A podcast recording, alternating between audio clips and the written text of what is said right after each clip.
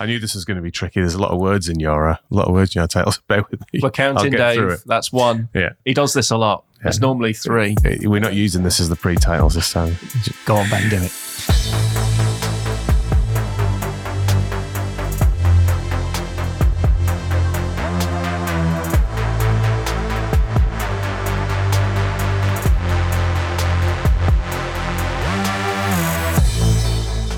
Welcome to Cloud Realities, a conversation show exploring the practical and exciting alternate realities unleashed through cloud driven transformation.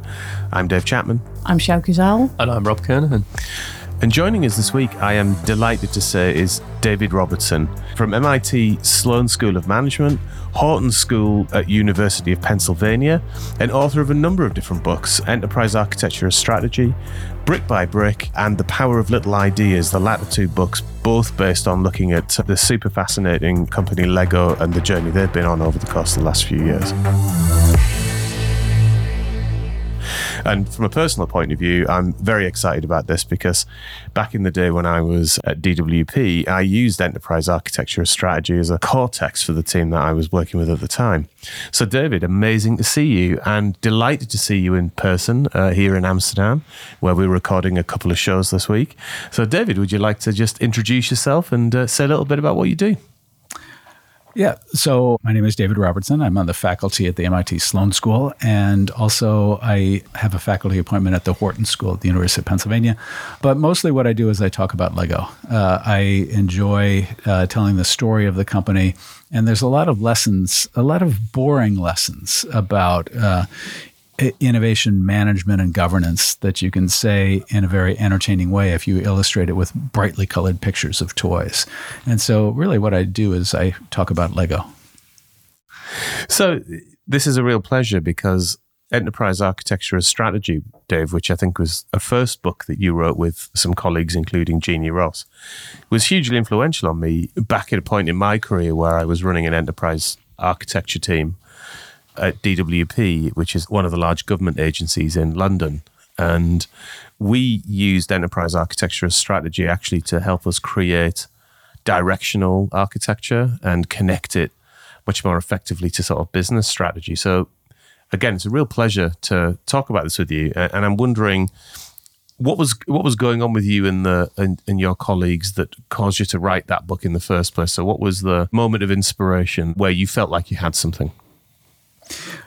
Yeah, so I came back into academia. I'm kind of an accidental academic in that in age 43, I decided to move out of my career in management of technology companies and back into academia. And I reconnected with the people that had funded uh, my PhD, the Center for Information Systems Research at MIT, and connected them. We started talking about things that we could do together. And they were interested in really understanding architecture, that it was a critical issue it was occupying the minds of, of business leaders as well as CIOs everywhere. And I started doing the European side of the research, and um, they did the American side. And we found that there was really a, a, a set of crucial business issues around architecture. And so we decided to write the book Enterprise Architecture as Strategy mm. as a way of really helping enterprise architects talk about architecture from a business standpoint. In more than one company, we went in and, and, and, we asked them, when was the last time your management team talked about architecture? And they said, well, does the security of Blackberries count? and that was it. Yeah, I mean, BlackBerry, of course, well known for pushing forward in a, an organization's enterprise strategy. When you look back at that period now, what are your big takeaways still from from that book? Well, that architecture can prevent strategy and often does. Uh, that we found a lot of companies that just couldn't execute their strategy. And because of that, they ended up firing their CIO when the issue was much deeper than that.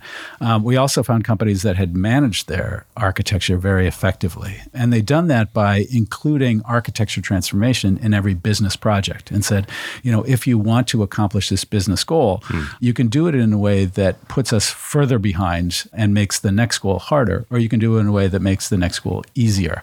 And there's really no cost difference in those projects, but let's do it the right way. And so they were able to make architecture transformation happen in a way that was really business driven. Uh, so there was just enough architecture transformation to support the business initiative. And then we also put a framework around, you know, different architectures. How standardized do you want things to be across the organization? How mm-hmm. integrated do you think want things to be across the organization? And and uh, um, and where do you want to end up without a value judgment at all? That's in some cases a very chaotic open architecture is the right thing for a diversified conglomerate yeah, to, to have. It, does, it doesn't always have to be whiteboard coherent to actually have value. I think one of the things that I think AWS talk about sometimes is living with inefficiency because actually the, some of the inefficiency can actually drive greater innovation and greater efficacy. Absolutely, yeah. And um, my role really on the book was to help do the research, and I, I learned a tremendous amount from Peter Weill and Jeanne Ross, uh, who are really the drivers of the book. Mm. Um, but my unique, I think, contribution to the book was the pasta theory of enterprise architecture. That uh, we you could see architectures as different types of pasta. That right. um, many companies had just spaghetti architectures, where right. things had grown up uh, very organically, and it was a mess. And if you just I think that's pulled one strand, yeah, yeah, yeah, yeah. or, or you could say explosion in a spaghetti factory be more accurate. yeah, yeah, yeah. Uh, but then if you were able to make the next transition, it would be to lasagna architecture, where you'd have layers and you'd have some standardization of layers, but then maybe some mess within the layers. But where a lot of companies wanted to get to was ravioli. Uh, right. which is more of a service oriented architecture. We'd have modules um, that could be connected in different ways that could kind of slide around. And, and each it, of which are the perfect forkful. That's right. Yeah, and and that uh, yeah, then would give you the agility uh, that you want. It's a lot easier to eat ravioli than lasagna or spaghetti. And that and that concept of the composable architecture, has, we've been chasing it for decades. And I think now with cloud, we're starting to get to a point where assembled architectures to get powerful results. COVID showed that you can do it now, and I think we've hit a maturity curve where actually they are achievable. Whereas previously it took an awful lot of base engineering to get you to a position to make a component reusable, and now we're in a in a much better place with cloud. So I think there's been this still stands true today as the way you should architect. It's just the technology has come to a point where you can actually do it quickly. Yeah, it's caught up. It's caught yeah, it's up. caught up. Absolutely. And you need to do it that way. Yeah, yeah. Because otherwise, it's never going to work. You just don't get the pace either, do you? Nope. But I think that the core, one of the core issues that we identified in the book is still just as relevant as it always was, which was about governance. Mm. That uh, if you don't have some kind of central organization that's thinking about this, and you don't always need authority, but you do need influence over the business decisions that happen. And if you don't have that, then you end up with spaghetti. I mean, it's always going to happen that way if if uh, if it's not managed. So as fascinating as a subject of architecture and governance are, and I know Rob, you're very yeah, passionate very about very passionate yeah. about both of those. How on earth do you get from looking at the what some might say the important but you know slightly dry side of of IT and IT planning and taking things forward to looking at innovation at Lego. What's the bridge between those two things in your head? Well, a couple of things happened. Number one, I was uh, teaching at IMD, the Swiss Business School, and what I found in 2002 and 2003 was that nobody wanted to talk about IT. Right? Mm-hmm. We just come out of the crash, and everybody uh, was tired of hearing about you know the amount that we need to spend on this yeah, and exactly. so forth. And I, so, I, I honestly think a lot of the rise of ERP in the in the late 90s and early 90s, coupled with the Millennium bug lots of organizations just like enough, we've had enough, enough. Yeah, yeah, yeah. Check out, bang, bang. Absolutely, yeah, yeah. Uh, including Lego, by the way. But uh, I I, uh, I, started really thinking about uh, innovation, and I started thinking about it because number one, there was no demand uh, to talk about architecture, but number two, it was a, a dispersed company-wide effort that needed to be managed centrally, but wasn't always the responsibility of a central organization. In fact, companies that think of innovation as, as happening in a central innovation unit often are not very good at innovation. Yeah, yeah, yeah. Um, yeah and, that, that mode of innovation of we've got a special room on the second floor and it's got grass on the wall. It's re- it, it helps you be creative. Eh, With all the post-its you want. Yeah, exactly. exactly. Yeah, That's how running innovation's driven. Yeah. Yeah, yeah. No, I, I see innovation as more like a blacksmith's forge most of the time. It's like you've got to roll your sleeves up, and it's a sweaty, difficult endeavor, and you've you've got to push hard, and you know it's not a clinical or necessarily even super creative exercise a lot of the time. Yeah, and if you don't manage it, then you end up with very incremental innovation. That uh, a lot of processes and structure about innovation are really trailing indicators of innovation success. And what I mean by that is that we tend to innovate uh, tomorrow the way uh, we innovated yesterday, and um, and that tends to lead us into commoditization of our products and services. That um, we we tend to organize and hire people and reward people for doing pretty much the same thing again and again and again, but our competitors catch up with us. So I, I thought the idea of innovation governance was something that wasn't being talked about, and I just spent a lot of time thinking about uh, architecture governance. And so I was going to write a traditional business book about innovation governance. And it would have, you know, each chapter was a different case study with a different point and piece of the framework. And it comes to the thrilling conclusion in chapter seven, uh, bringing it all together. And so I started doing the research and I found some of interesting like a, companies. like a governance thriller. Oh, yeah. Oh, yeah. Yeah, I, Oh, I see You'd be on the edge of your seat. Yeah, yeah, uh, I'd buy it.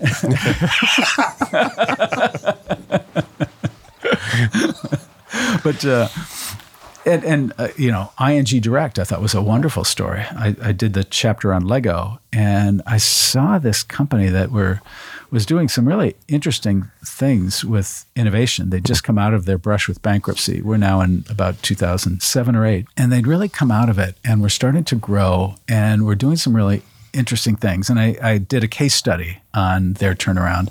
And uh, the executives I taught at IMD really seemed to respond to it. And I realized that Lego let me say some really boring things in a really interesting and fun way, Yeah, right? yeah. When you when you talk about uh, innovation governance and roles and responsibilities and, and things like that, but you illustrate it with brightly colored toys that everybody exactly. remembers loving as a kid, then they're willing to stay with you. the notion of what that company does as a living like is is exciting and creative by definition isn't it so it, it's there's a really good parallel between their product and innovation as a practice Absolutely, yes. And they've been very innovative, but also they've been innovative at different ways in the life of the company. That they innovated one way for a while and that worked, and then it mm. stopped working. They tried innovating another way, and that almost put them out of business. But they learned something from that and they innovated in another way, and that worked tremendously well.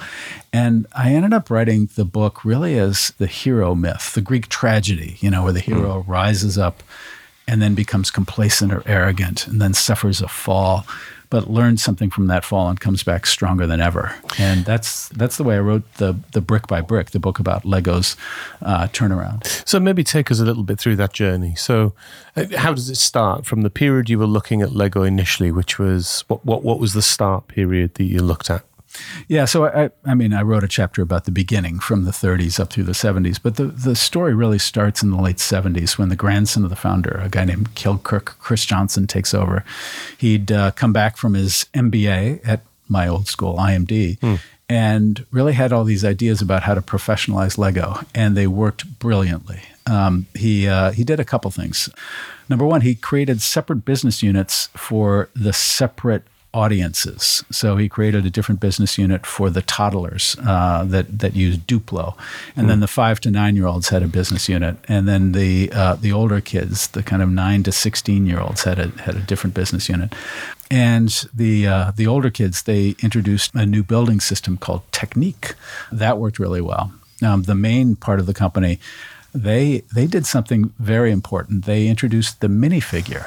It's an Oh, idea yeah. they'd been exploring for a while, but it, uh, the first real minifigures came out in '78, and that changed the play experience because it made it much more of a personalized play experience. right But it's that uh, intense focus around the end user, Duplo versus Technic versus normal, almost like analogous to a product based organization today. They are there to serve a, a, consumer outcome experience. Yeah. So they're experience centric. So that it creates huge success. So it's that relentless focus on who's going to be handling your product at the end that sounds like it works so well. Yeah, and it was a start on a road down to from uh, just a bo- box of bricks that you put together to a story. You know, a situation. They, they introduced the first fantasy sets in 1978. There was a, a space set and a castle set with, you know, good guys and bad guys and doing battle against evil. And um, that launched them on a 15 year period of 14% annual growth. And it was really just making a better box of bricks, a new play theme. They came out with pirates and Wild West and robots and things like that. And and that was that worked for 15 years. They doubled in size every five years for 15 years. And then the string ran out. And you know, one of the things that um, Lego shows is that no innovation lasts forever. The competitors catch up. Um, in Lego's case, the patent ran out. The brick was patented in '58, and all of a sudden they had uh, five years of no growth, and that's when they really got themselves into trouble um, because two years we're now at the late '90s, '99. And two years before, 97, a Harvard Business School professor wrote the book, uh, Clay Christensen wrote the book, An Innovator's Dilemma, about how disruptive technologies could change the fortunes of companies. And what he, he used examples from digital photography and steel mills and disk drives and showed that digital technologies, uh, electronic technologies, disruptive technologies could initially seem not very good and be ignored by the company because they really only took away the lowest profit customers. But then technology changes a lot faster than customer needs. And all of a sudden, they're taking over the market. And if you're Kodak, you're out of business. And Lego became convinced in the late 90s that they were being disrupted. And so they, um, they hired new people. They um, invested tremendously in new types of play experiences. They changed their whole mission statement and they challenged people to reinvent the future of play. And that really started in the late 90s. And it led to Star Wars, right? It led to, in 1999, they went through a huge internal debate where some people were saying, over my dead body, will there ever be Lego Star Wars? Yeah, like, Right. like the licensing element of it, sort of thing. No, like it- licensing different brands. No, it wasn't that. Uh, although it was. I mean, uh, it, it was new in the sense of it was the first time they'd really put a play theme uh, around somebody else's story. But no, Lego has this ethos, and it's very deeply held that they would not glorify modern warfare. Right? They'll never see a World War II Lego set, and so this idea that there would be a Lego play theme with war in the title Right. Was just, uh, I mean, for some people, it was personally offensive. Um, but people argue, well, wait a sec, we've had these castle sets with, you know, Yeah. knights in shining armor battling Pirates. evil, Yeah, yeah, you know, for 20 years. So yeah, the, the, the shorthand for the debate was, is this G.I. Joe or Ivanhoe? Right. And the way they resolved it was they asked German moms. They, they said, we can't ask people from the United States because they're just too interested, you know, too comfortable with violence. Um, but if German moms say that Lego Star Wars is okay, then we'll offer it. And German moms loved it. And so they offered Star Wars. And it actually was one of the reasons they almost went bankrupt in 2003. And I'll get to that in a second. But they came out with all kinds of new play experiences digital, electronic, and I could go through them all. But uh, some of them weren't very good. Uh, some of them were good, but not, not very Lego y. Right, So they came out with some elec electronic toys for toddlers that were, I think, actually pretty good toys, but nobody just believed that Lego could do it. Lego, nobody wanted it from Lego. You know, the brand just didn't allow Lego to do some of these play Hmm. experiences. And so they ended up getting a lot of their profits. And by the way, one of the key things is that they did an ERP implementation that was a failure in 99. And so they lost all understanding of their product line profitability. Oh wow! And so when things fell apart in 2003, they had gotten most of their profitability from two toys Lego Star Wars and Lego Harry Potter. Right. And what they didn't understand, and because of their ERP implementation uh, woes, they, they really didn't get data on, was that most of their toys were unprofitable. Um, and that those toys, Lego Star Wars and Lego, Lego Harry Potter, were very dependent on the presence of a movie. Um, Yeah. That the demand was much less, much more cyclical than any other toy. And so they didn't really understand the business that they'd gotten themselves into, and they didn't understand how much it was dominating their profits. And so when um, there was a, a, Lego Star Wars. Uh, sorry, there was a Star Wars movie in '99 and 2002. Mm. There was a Harry Potter movie in 2001 and 2002. There was no movie from either franchise in 2003 or the first half of 2004. And so uh, the sales from those two toys fell off a cliff. 94% of the other toys were unprofitable, and the company almost went bankrupt. Right. What was the realization at that point, and what were they doing specifically that pulled them out of that? Well, I think two things. Number one, they found that they were had lost touch with their core customers. That their core customers wanted a creative construction experience, mm. and Lego had stopped offering that. And many of those core customers were just personally offended. I mean, they they really were angry at Lego for offering some of these toys that didn't have any kind of creative construction experience. But the other thing that they learned from their brush with bankruptcy came from a toy called Bionicle. And Bionicle was new to the world in the sense that nobody had ever made a buildable action figure. I don't know if you know what it looks like. Yeah, no, I remember yeah, yeah. them. I do remember them. Yeah, yeah, but it has a ball and socket joint. They're, yeah, they're kind of not Very really different. accepted by the Lego world, but um, uh, they, they really are the toy that saved Lego because Lego thought that it was being disrupted by digital play experiences. But Bionicle was hugely popular. I mean, mm. they sold 190 million of these buildable action figures over the nine year life of the toy. I mean, that's more than the population of Italy, Germany, and the UK combined. Mm-hmm. And without the, the sales and the profits from Bionicle, Lego would not be with us today.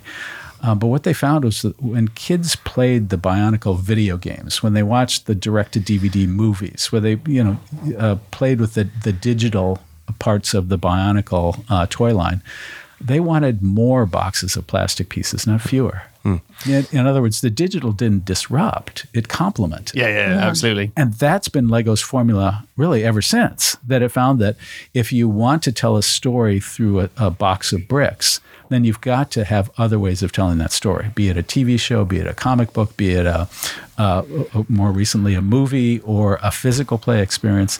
You've got to find ways to tell that story, and you can tell those stories in very profitable ways outside of the box of bricks. And so it's this virtuous spiral where you get more and more people coming to your theme parks, more and more hmm. people mm. buying the mm. video games, more and more people going to the movies. And every time they do that, they buy more and more of those boxes of bricks. So returning to your jumping in point to Lego, then, which is an interest in innovation governance.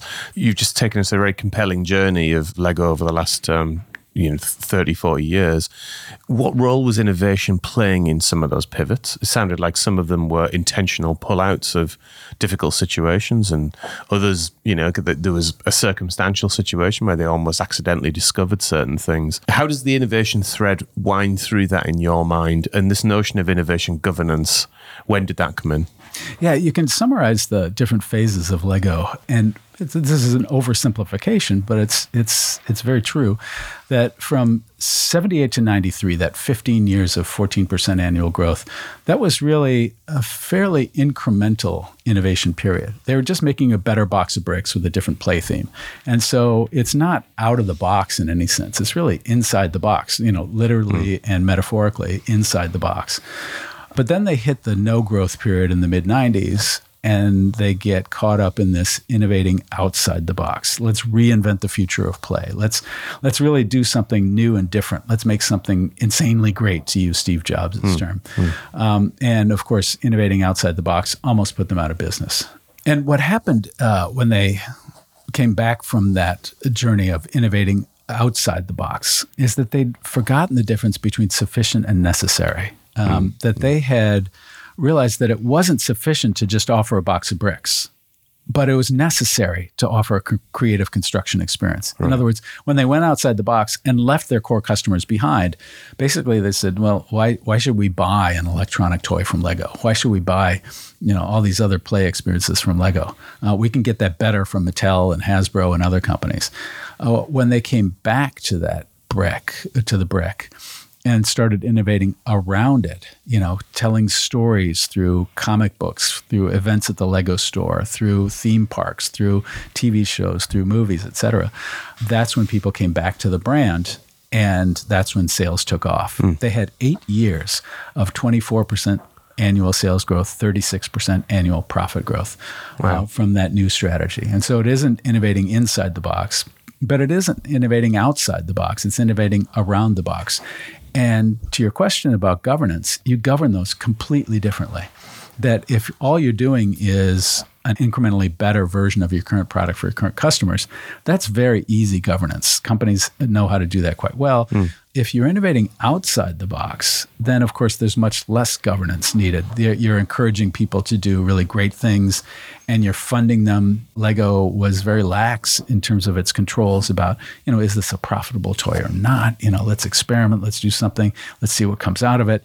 And Bionicle came out of that, you know, and it was a tremendous success. But there was many, many more failures uh, when you just challenge people to do great things and not worry about the cost. Hmm when they came back inside the box, the challenge was that it changed the role of the product manager pretty significantly. Right. In fact, to call Legos product managers that term, I think, is to understate what they do because they have to think about not just what is the product, but how are we going to promote this through events at the Lego store? What kinds of things are we going to do online yeah. to support that? It's total experience, isn't it? Yeah, the thing about what is the total experience across all channels, all mediums. What's physical, the new ride at the yeah. at the Legoland theme park, etc. I mean, you, you really have to think much more broadly. You're a solution integrator. You're not a product mm. manager, and that's a very different form of governance of, of the innovation process. How did they actually organize around that? Were they were they setting up like monthly innovation steering groups, like the, the, the practical mechanism of of actually governing this stuff. Because it seems also to me that the outside of the box innovation governance, though you're right, you, you know, you, you want that to be more freeing and you want it to be something where they're discovering new things. But actually, that's going to result in much bigger decisions for the organization. Yeah, and so uh, they went through different. Uh, it, it's a complex question to answer because depending on what year I'm talking about, I'd have a different answer for you. But where right. they ended up was um, they ended up creating this uh, thing called the innovation matrix, which I really like. You could also call it really the business canvas matrix. And think about the matrix this way: that the different columns are actually different categories. if, if you're familiar with the the business canvas, then you know that's very similar to their innovation categories. M- maybe just say a word on that for those who haven't uh, heard of what the business canvas is. Yeah, the business canvas is just a categorization of different types of innovation. Do you want to innovate in the product? Do you want to innovate in a complementary service? Do you want to innovate in terms of how you communicate with your customers? Do you want to innovate in terms of your business model? You know, how you make mm. money. Do you give it away and charge for a service or right. a freemium model? Right. You can. Do you want to innovate in terms of how you connect with your suppliers? Do you innovate want to innovate in terms of how you not talk to your customers, but how you help your customers talk to you and talk to each other. Mm. Right? And mm. so it's just categories of innovation. And their categories are different than the business model canvas, but the, the frameworks have the same intellectual grandparents. And so it really is just a categorization of different types of innovation. And on the vertical dimension is how incremental or radical it is. Hmm. Um, so you could do something that you've done for the past five years and you know how to do well. Management doesn't really need to pay much attention to that. But if you could picture, those of you familiar with the business model canvas, picture a, a, different dimension, which is how new is this to the company? How new is this to the world? Hmm. Because as you get to the top part of that matrix, then you start to need more management support. Yeah. You know, are you doing the right thing? Is this working out or not? Should we kill this or go forward with it? And, and is there a ratio of where a percentage of effort goes into each of those? So you want a few radical and maybe more in the the traditional space, etc. Is there is, is there a balance to be struck there that you can sort of oversee that you're doing too much of one and not of the other? Is that a yeah? A, and, a way to and think that, about it? and Lego, of course, got that very wrong yeah. uh, in that period between uh, 99 and 2002. And so they're very sensitive to that. Where they ended up going was they ended up reorganizing their innovation efforts around quadrants of the matrix. Mm. Yeah. So things at the top were done in this um, this innovation center where their challenge was obviously Lego, but never seen before. They'd had the traditional groups, you know, still split around, you know, very young kids, two to four, five to nine, nine to 16. And then they had other support groups that would handle relations with partners. You know, for example, there's somebody out in LA who's just thinking about the relationship with LucasArts, the people that own the intellectual hmm. property mm, for yeah. Star Wars. And so they made organizational groups around the different parts. And that made it easy to form the governance organization, which would be the management group that would review the efforts of the different product managers to make sure that they had the resources they needed from the different parts of the organization to accomplish the goals that they'd signed up for. Right. So they had their innovation tracks split as a result of that of that matrix and then governed the innovation tracks differently. That's right. Yes, and to to the question about how much do they put? Well, they could just decide to fund different parts more or less, Yeah. depending on the demand of the organization. And they realized that they really did not ever want to lose that core of you know let's make really great uh, construction sets. So they had a, a sort of golden thread that runs through that. That it's almost like the, the organizational purpose. They had a series of different innovation tracks running for the different types of innovation they're doing. Where did that all come together? Did, did they actually leave that coming together at, like at their board level or their exec, their exco level, or did they have a level below that that was like a head of innovation that was pulling all of those threads together? Well, I think the company was much smaller then, and so that they were able to have a couple of people at the board level who were just the management board level, not the not the board of directors level, who were able to really communicate this strategy that we are going to really think about what these kids want and, and build the stories that will really excite them hmm. and make them want to play in this world of Lego. There was this one amazing meeting that happened right as they were coming out of bankruptcy. So the the worst of it was in 2003. In 2004, they really started on this architecture transformation, this enterprise architecture transformation, which we can talk about.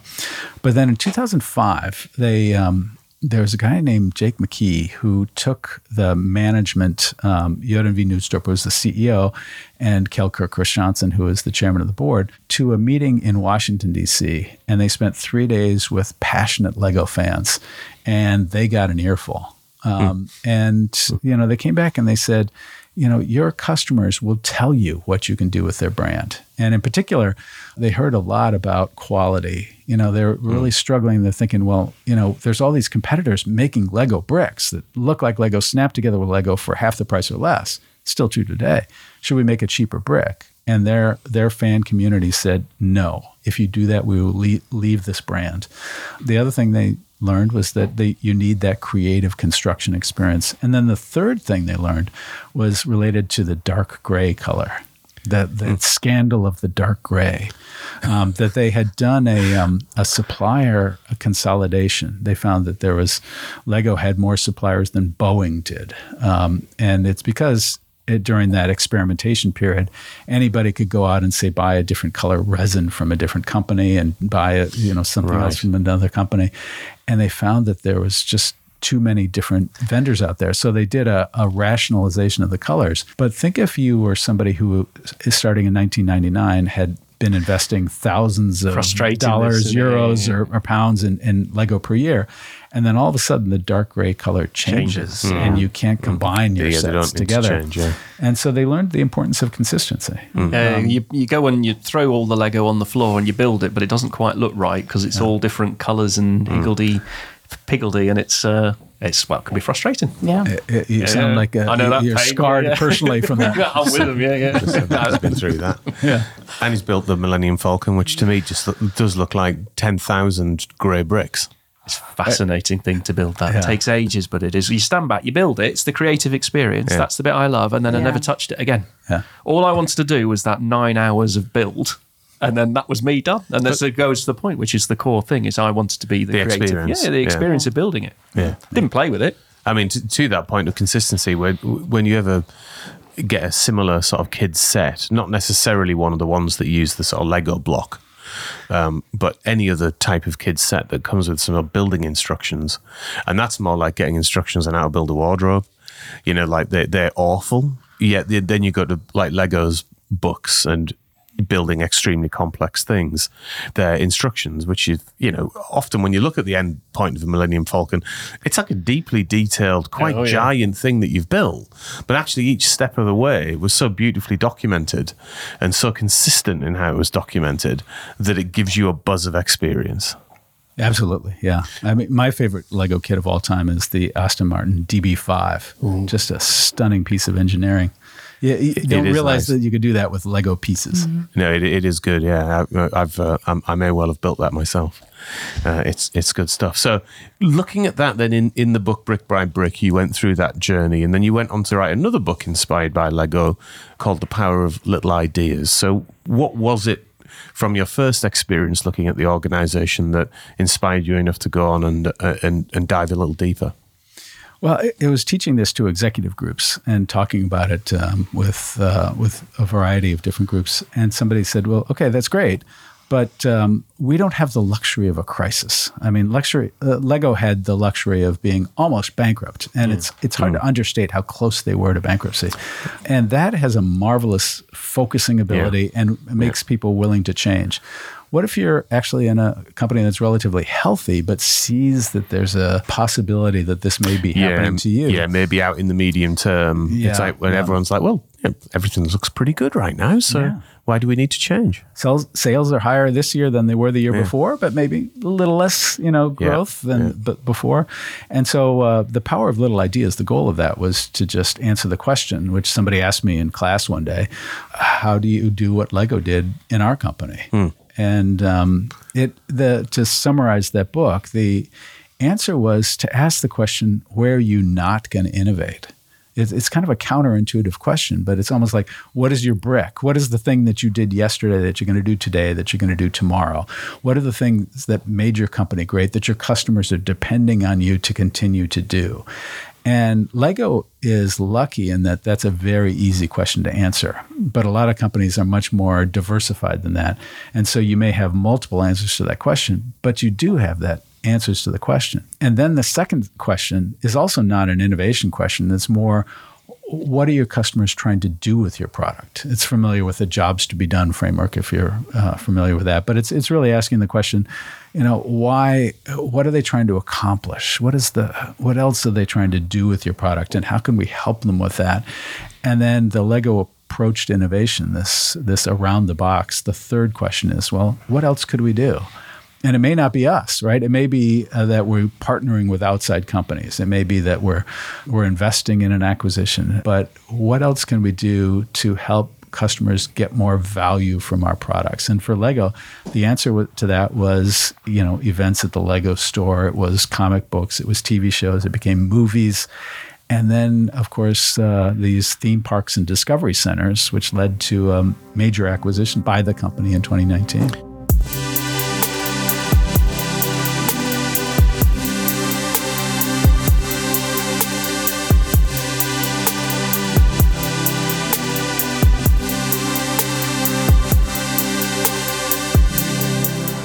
Sjoukje, what you've been looking at this week?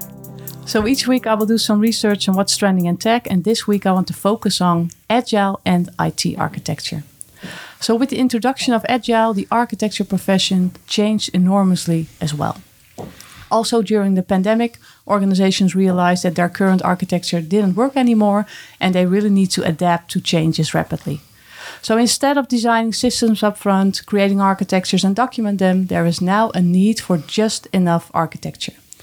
And there are a couple of pillars around that that can help to implement architecture in an agile way. And these are just enough documentations and also just enough governance, but also make decisions just in time and break everything up in iteration sized chunks. So, a question for you, David. How is Lego using architecture nowadays? And does this also connect to agile architecture? Well, so as the business has changed, uh, Lego has realized that it really uh, has a growth opportunity in physical experiences. So, uh, right near where we are in the Netherlands, up in Den Haag, there's a Discovery Center, which is an indoor playground. And you can't get in as an adult unless you're accompanied by a child. Um, and you can't get out as a child unless you're accompanied by an adult. And inside is this Lego world. Uh, you know, there's climbing gyms, there's birthday rooms, there's movie theaters, there's little cars you can drive. And those, along with the theme parks, seem to be hugely popular and great ways of encouraging people to buy more Lego. And so that has created, Lego acquired the company, Merlin Entertainments, in 2019. And of course, sales tanked. They couldn't have timed that worse. Um, but that is their source of growth. But if you go to the Discovery Center in Den Haag and you come out through the Lego store, well, then maybe you're a VIP from the uh, Lego Discovery Center. You go quite often with your kids, you have birthdays there and then you buy something in the Lego store and you're a VIP in Lego and you're getting points for every time you buy these uh, boxes of bricks, they don't know that you're the same person. And so this change in business strategy has created a change in architecture challenge. And they're really struggling to, it's not so much agile, it's kind of getting a view of an integrated view of the customer that they really need that. And how are they actually getting after that then? So, if I understood that correctly, they've got physical environments, digital environments, physical products. And what they're trying to do is use enterprise architecture to sort of stitch that together in a way that then they can see customer. and they know that it's a challenge. They're wrestling with that challenge. They're investing a tremendous amount in that challenge, I guess, uh, with with Capgemini, and I think that that strategy is still working itself out. It's a classic though when two complementary business models come together to create something about a total experience we've talked about. Inflexible, rigid architectures. Never the twain shall meet. Your data's locked in silos, in weird formats, and everything else. And I think what we need to think about here is again going back to the composable architecture point, the freedom of data, the freedom to be able to get access to the same data sets to create different views over the top. How are you're going to create that better experience for the individual so they feel connected into both ecosystems. I think that that's where architectural adaptation has to occur, mm, mm. underpinned cloud, data lakes, etc. The ability to get hold of data as and when you need it, and then you don't have this horrible change process you need to go through to bring the traditional architectures out and connect the data sets and everything else together. And it just feels like, yeah, there is a total experience to be had, but the time to do that can be quite frustrating for an organization because it can be an 18 month plus type journey to get this new thing out that is the, the, the two coming together and fused. I use Lego to teach agile development methods. There's a really wonderful exercise you can do in just a couple minutes to show people how much more powerful agile development methods are. And that is, I give out a little kit with six pieces in it, and I challenge everybody in the room to make a duck. But half the room, I give one set of instructions, which is a more sequential development process. And the other half, I give a different set of instructions, which is a agile development process. So the first group, uh, they are told to, um, number one, the challenge is to make as many different ducks, significantly different ducks as you can in just a few minutes. I usually use four minutes. And the first group is told you have two minutes to design the ducks that you're going to build and and write them down and then 2 minutes to build them and you have to build each duck. And then you once you're done you can start to design and build others. The second group is told to design and build. So design build design build design build. And at the end you can compare the best ducks and who has the most ducks. And always the agile group uh, does much better. And so it's just a, a, a wonderful way of showing how when you use an agile development process that you learn along the way in a really important, significant way. That is the key. You learn early and can adapt and adjust much faster. Hmm. I think the thing that traditional architecture approaches had was they struggled to be able to work in that way. And we, over the last 20 years, we've seen architecture have to adapt to be able to learn to be more agile like. And, and if you were to draw a little sort of 30 second picture of enterprise architecture of 20 years ago versus enterprise architecture in the cloud era, again, what, what are the key differences for you, Rob? Uh, right. When we exited the waterfall era, that worked very well with enterprise architecture. Yeah. You designed it all up front. There was lots of governance control and everything else. Agile came in, threw the baby out with the bathwater, and forgot about thinking about architectural principles, but just enough to be able to get the right answer. And that created a new type of technology debt. And now I think we see the rise of architecture coming back with the important the importance of strategic thinking and making sure that there's guidance and principles and direction that we want to think about, but it's not rigid that we're so fixed that when we learn we can't change and adapt. That's underpinned by more flexible technology. Let's not forget the power of the new ways of controlling data and using cloud to be more composable allows us to adapt much faster as well. So what we've seen is the rise and the fall and the rise of architecture hmm. coming out of it in a completely different way. I mean, you can certainly see that, can't you, with the ever growing focus, not just in Lego, but like in many product organizations today on the customer experience and the joined up customer experience, how important it is to design around that. And of course, that leads you to multi-platform architectures quite quickly, really, and the and the need to pull that together. So I guess David, the thing that's I'm wondering about, having gone on the last 25 year journey from writing enterprise architecture as strategy back in the late 90s and early noughties, and now having looked at a number of organizations during which the technology landscape has changed. What are your reflections on enterprise architecture as strategy and the work that you did? And what, what new themes do you think you'd find in it if you were looking at that piece of work today? I think that where I come back to is almost where I started that architecture is just as much a preventer of strategy as it always has been, hmm. and just as much of a necessary exercise to do if you're going to execute your strategy. And you need to be thinking about it as you go forward. I mean, Lego right now has this huge architecture challenge, and it, it's going to need good governance to make it happen. And if it doesn't, it if it doesn't do this well, it's not going to achieve the growth goals that it has for itself. So I almost come back to where I started 20 years ago. Hmm. And what a what a good place to end the conversation for today. So thank you very much for spending the time and sharing your insights with us this afternoon. It's somewhere on the outskirts of Amsterdam. random outskirts of Amsterdam, I think we're best described as. Well, thanks for very much for having me. It's been a pleasure. It really has. And we end every episode of this show by um, asking our guests what they're excited about doing next. And that can be anything from great restaurant booked at the weekend all the way through to something you're excited about in your professional life. So, David, what are you excited about doing next? Well, I was excited about something, but now you've ruined it. Uh, oh, I, I, am re- not not in, not not on purpose. well done, Dave. Yeah. again, again, again. oh, is this a theme? Yeah, yeah Dave ruins everything. That's the. no, I was. Uh, I am working on uh, the next version of the Lego book. I think where they're going now is just as interesting, if, not, if not more interesting than the book I wrote uh, ten years ago. Um, but now you're making me think that uh, a, a, more interesting book to rewrite would be Enterprise Architecture as Strategy. That mm. really what's happened technologically as well as organizationally and strategically, it makes that book uh, just as important now as it was then, yeah. and significantly different now. Yeah, I think the world is a world's a different place, and technology is a different place. Tooling's so, yeah. got a lot better as well, so you can do so much more. So yeah, yeah, yeah. So, so thanks for nothing, Dave. but we will look forward to volume two of Enterprise yes, Architecture Strategy. I will definitely read it yeah. when it comes out. Son of Enterprise Architecture. So, a huge thanks to our guest this week, David. Thank you so much for being on the show. To our sound and editing wizard, Ben, and of course to all of our listeners.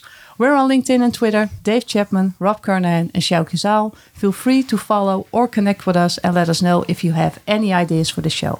And of course, if you haven't already done that, rate and subscribe to our podcast. See you in another reality next week.